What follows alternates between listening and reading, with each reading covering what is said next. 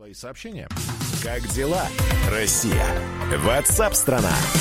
Оформить кредитную карту стало еще удобнее и быстрее. Как рассказали в Почта-банке, благодаря современным технологиям, теперь для этого даже не нужно вставать с дивана. Так, в мобильном или интернет-приложении Почта-банка есть возможность моментально оформить и выпустить любую кредитку с лимитом до 100 тысяч рублей. И услуга доступна абсолютно для всех. В несколько нажатий виртуальная карта добавляется в одно из приложений бесконтактной оплаты. После после чего можно совершать покупки с помощью смартфона, а также в интернете и приложениях.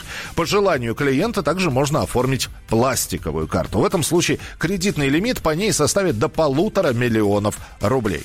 У всех кредиток Почта банка есть льготный период, в течение которого пользоваться деньгами можно бесплатно при отсутствии просрочек по минимальным платежам. Например, у карты Visa Element 120 есть возобновляемый грейс-период до 4 месяцев. Кроме того, по карте можно выиграть кэшбэк до 12% по игровой программе лояльности «Шанс». При этом каждый клиент может выбрать кредитку под свои цели. Кэшбэк и дополнительные 6 бонусов за покупки в магазинах одежды, обуви, в ресторанах, также в кафе доступны по карте, э, которая называется «Везде доход».